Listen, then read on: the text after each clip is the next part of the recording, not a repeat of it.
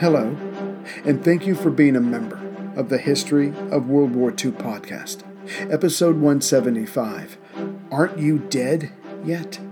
Last time, the freighter City of Atlanta had come under attack from U boat 123, commanded by Reinhard Hardegen. Of the 47 crew members of the freighter, only three would survive, and they were on their way to New York for medical treatment.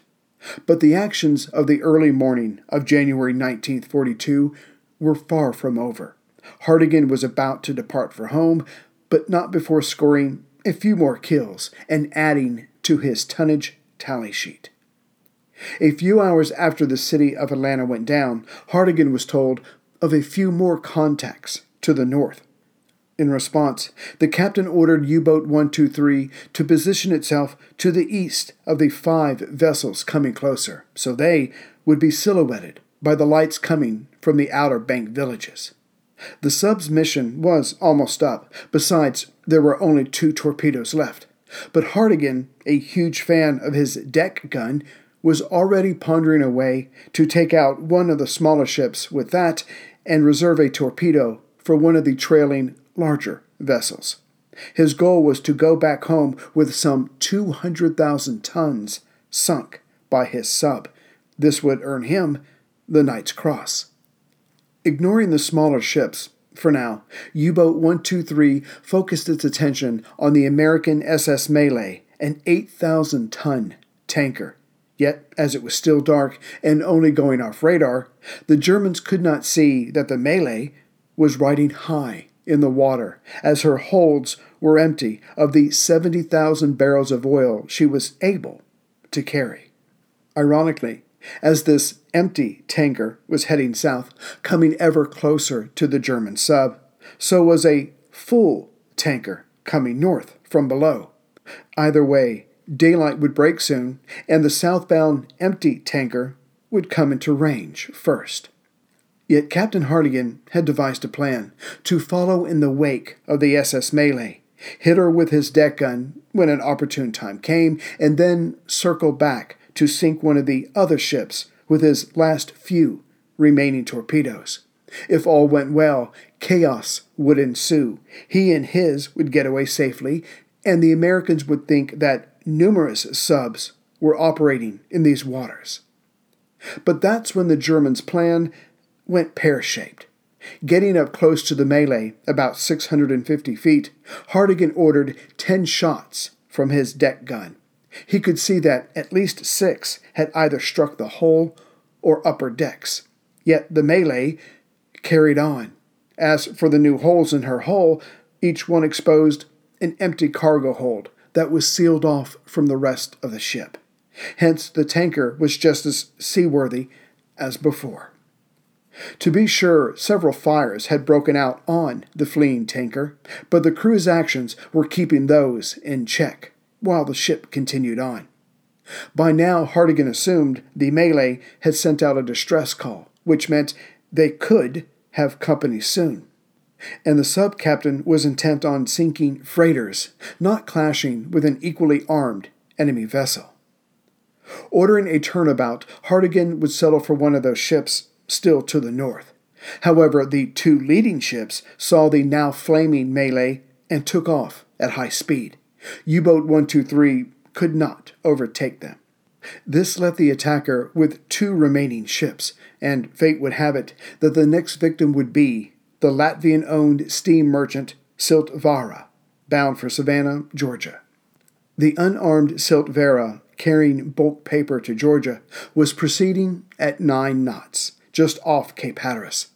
As her crew had been too far away to see the drama that unfolded with the Malay, she continued on course. Hardegen let out his second to last torpedo, which hit the target on its port side. Right away, the Ciltvaira slowed down and appeared to be taking on water. Hardegen could see that she was a goner, so started hunting for the fifth ship, hopefully still in the area. Meanwhile, on board the Ciltvaira, the crew indeed knew they were in trouble. The ship had lost two crewmen to the torpedo's explosion and suffered from a broken back. But she was not going down as fast as she could have been. thanks to the crew's efforts. Still, Captain Carlos Edwards Scarebergs ordered his crew to the lifeboats. A while later, another ship heading north, the Coamo, came into view of the Ciltvaira, but immediately went to full speed, not wanting to end up in the same dire situation. But later, the American tanker Socony-Vacuum stopped and picked up the survivors. Yet, as they all watched the damaged vessel, it didn't look like she was going down. So the captain and eight crewmen went back aboard her to see if she could be salvaged. The Socony could not wait around, so continued on to Charleston, South Carolina. Later, the Brazilian steam merchant Bury showed up and agreed to tow the Ciltvaira to port. But the next day, only able to reach two knots, which made them sitting ducks, the damaged Latvian tanker was released. Eventually, the tug USS Ceuta would try to tow her, but during this run, the Ciltvaira finally gave up the ghost and went under two days later. But this is not the end of the story. Not for the U boat 123, not for SS Malay, or even the city of Atlanta, as all this was taking place on the same early morning of January 19th. On board U boat 123, Hardegen was updating his war diary as he reported his frustration that the SS Malay crew had sent out a radio message that said most of the fires had been put out and they managed to get her engines going again. The sub captain guessed that the damaged Malay would have turned back north to head for New York. Unfortunately, by this time it was 5:30 a.m., the darkest time of night. The Malay would probably be able to slip right by the hunter. Then Hardegen got an idea to surface, open the hatch, and smell out the tanker, as the odor of a burning ship was almost impossible to confuse with anything else. Sure enough, a whiff of burnt rubber was detected. The nose of the captain was leading his sub.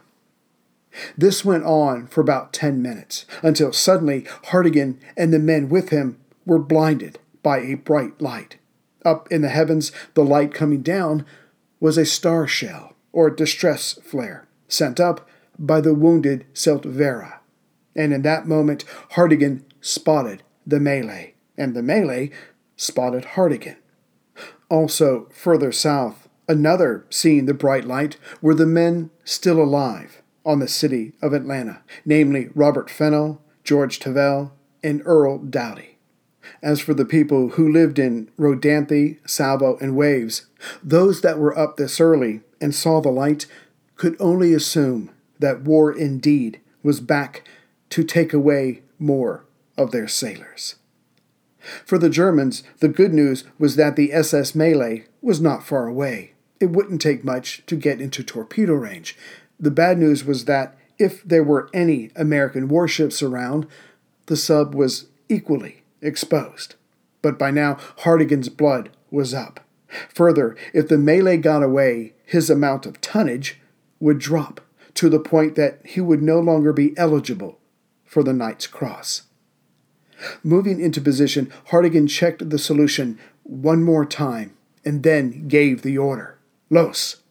The torpedo was away, its aim true, striking the Malay just ahead of its engine room. Later, the German captain, still worked up by the events, would write of the Malay's captain, John Dodge, blame yourself for sending a hasty report about being operational. Yet, the entire episode was not quite over. The Malay was freshly washed in flames, and though Hardegen would have loved to wait to make sure this enemy went down, as the sun was up, he was completely visible. No, it was time to go. Besides, being in a heavily trafficked passageway, it was only a matter of time before his location was broadcasted to all. But U-123's other problem was, in chasing the Malay, the sub was now in waters 33 feet deep, or 10 meters. It was impossible to submerge, should it be required. It was definitely time to go. Ordering his helmsman due east, to make for deeper waters. U 123 had not gone far when a 17,000 ton Norwegian whaling ship came into view, then came closer, then steered right for the sub, still unable to submerge. Clearly, the mammoth was looking to ram the sub and crush all within it. Hardegen yelled for the diesels to go to maximum, and soon the sub was achieving 19 knots. Still, the whaler stayed close, turning as the sub turned. The problem was the larger ship could only go 17 knots. With this, Hardegen knew that if he stayed straight and his engines did not give out, being pushed as they were, in time he could make good his escape. But should he have to turn for any reason, and the whaler turned tighter than the sub, well, ground, or in this case, water, would be gained. The race for survival was on. Only after two hours of this, it was clear that the sub would not make a mistake, so was able to widen the gap between the pursuer and pursuee. It was then that the whaler slowed down and returned to course. But taking no chances, Hardegen ordered his sub north while still surfaced, which the whaler saw and reported. Only then did the sub go under and turn to the southeast to head for France. Which was wise, as the U.S. Navy patrol aircraft and surface vessels from Norfolk Naval Base in Virginia searched for the sub, per the whaler's last known information. Once safely away, Hardegen wrote in his log, We can count Malay as completely destroyed.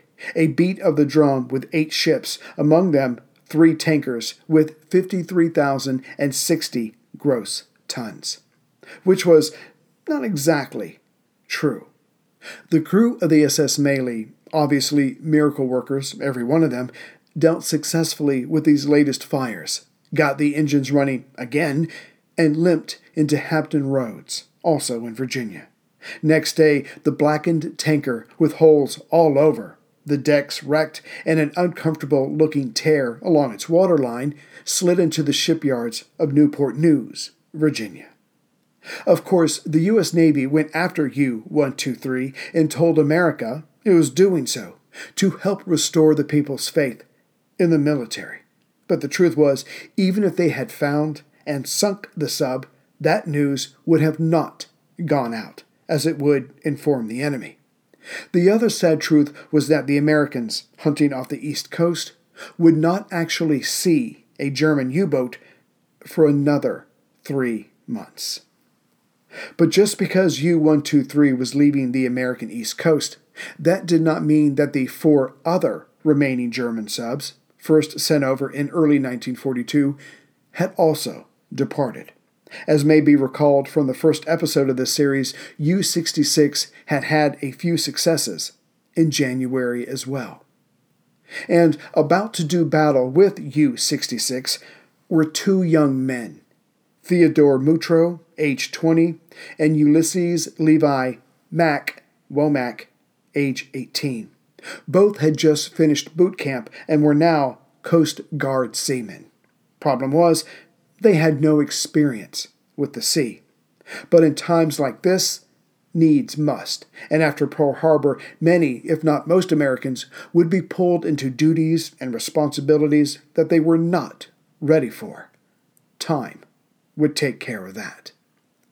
But what cannot be passed by before their exceptional story begins was the journey that they had to take just to get to, as they saw it, the end of the world as their destination was the northeast corner of Ocracoke Island at the end of the peninsula.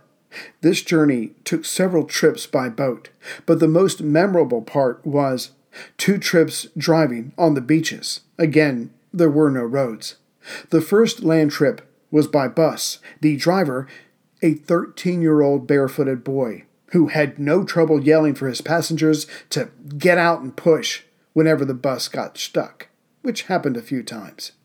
The next land trip, near the end of the voyage, was on board a harvester pickup truck, and the petty officer driving did not have the time or the patience to explain how things worked in this world. When they got to the Coast Guard's Hatteras Inlet lifeboat station, again on Ocracoke Island, not Hatteras, because why should things make sense? Theo and Mac were convinced a mistake had been made. How in the hell were they to fight the Germans all the way out here? Which, as it turned out, much to their horror, would not be a problem. For the first two weeks, the most exciting but nerve wracking thing to happen to the two new recruits was as they walked along the beach, a part of their duty, they came upon, or were come upon themselves, by lifeboats, numerous, empty lifeboats. The older men explained whoever cast off in these during some emergency were long gone, lost to the world forever. But it was the third week of their assignment that they found the war was a lot closer than they thought. En route from Port Arthur, Texas, to Halifax, Nova Scotia, was the British tanker Empire Gem, anxious to join a convoy heading to England. Commissioned in October of 1941, the crew had only defensive weapons to protect the ship, but again, the convoy system that the Americans would eventually come around to was supposed to be the main deterrent. Alas, at 7:40 p.m. on Friday, January 23rd, two torpedoes from U-66 slammed into the Gem's aft starboard tank. Now, the sub's commander, Richard Zapp, had waited for the Gem, going a bit faster, to get closer to the ship the Venore in order to have a chance of taking down both. The two torpedoes caused a massive explosion aboard the Empire Gem. Its radio operator managed to send off one SOS message before communications were lost. Besides the massive explosion and shooting of flame, a mountain of smoke was soon over the ruptured tanker, and it only grew.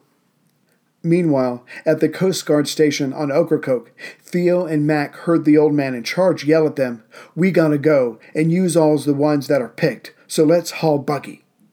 The two young men were about to find out if they were brave, if their captain knew what he was doing.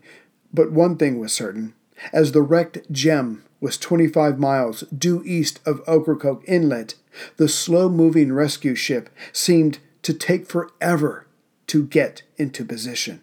But even then, the two young men would find that they should not have wished to get to the ghastly scene too soon. With the Empire Gem surely doomed, Captain Zapp went after the American freighter USS Venore. Fortunately for the German sub, the fires on the Gem highlighted the American vessel.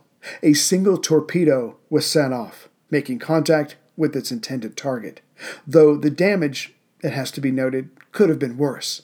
Not that it mattered, as some of the panicked crew tried to abandon ship without orders from the captain. The result was sadly predictable. As the Venore was still moving at its pre struck speed, 20 crewmen lowered themselves into two lifeboats. As soon as contact was made with the water, the lifeboats turned over, with water rushing onto the boat and into the men. As the larger vessel was not slowed, the onrushing water continued. All 20 men drowned.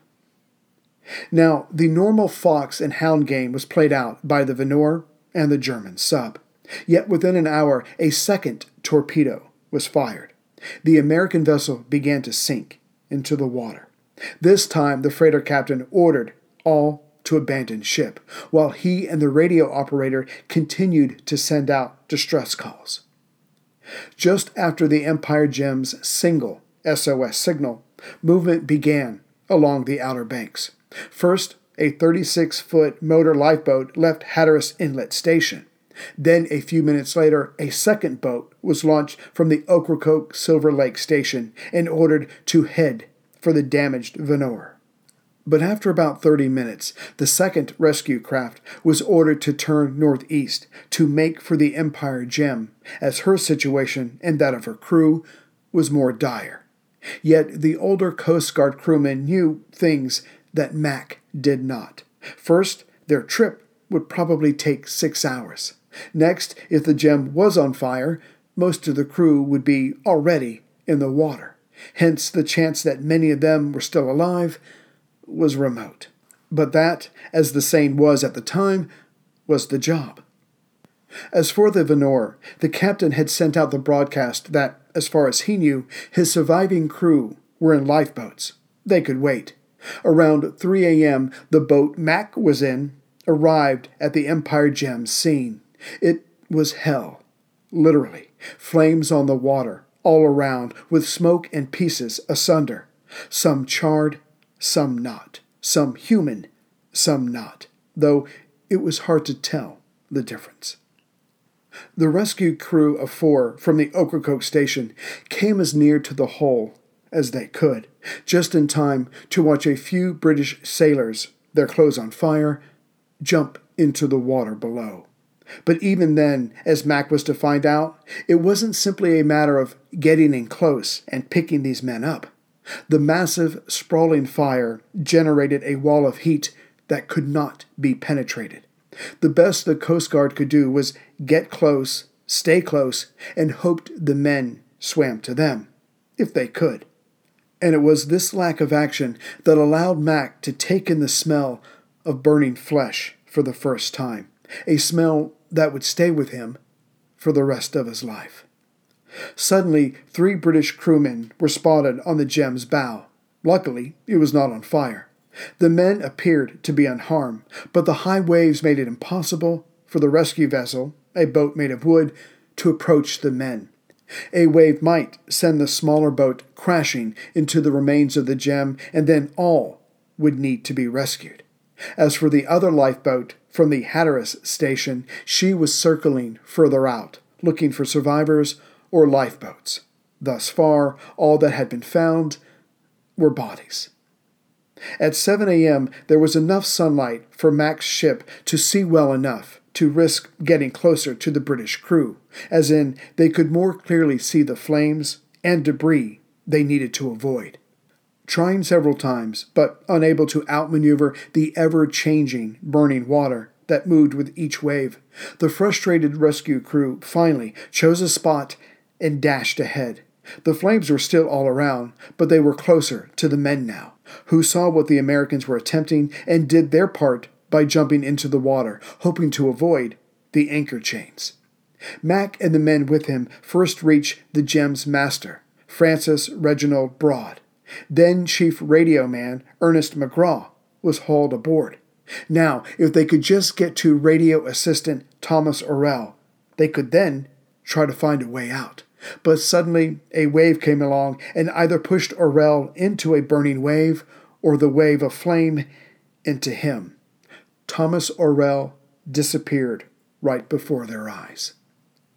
Of the crew of 57, only these two men were still alive, and that was thanks to the bravery or frustration of the Coast Guard crew. Captain Broad and McGraw were switched to the other lifeboat as it was faster. The survivors were taken to Hampton Roads, Virginia, for treatment. Ulysses Levi Mac Womack had just lost his youthful innocence. He was horrified by what he saw. He was grateful to be able to save at least two men, and he was mad as hell at the Germans, saying, Well, I'll say one thing. If I could have gotten close enough to one of those Germans, I'd have killed them.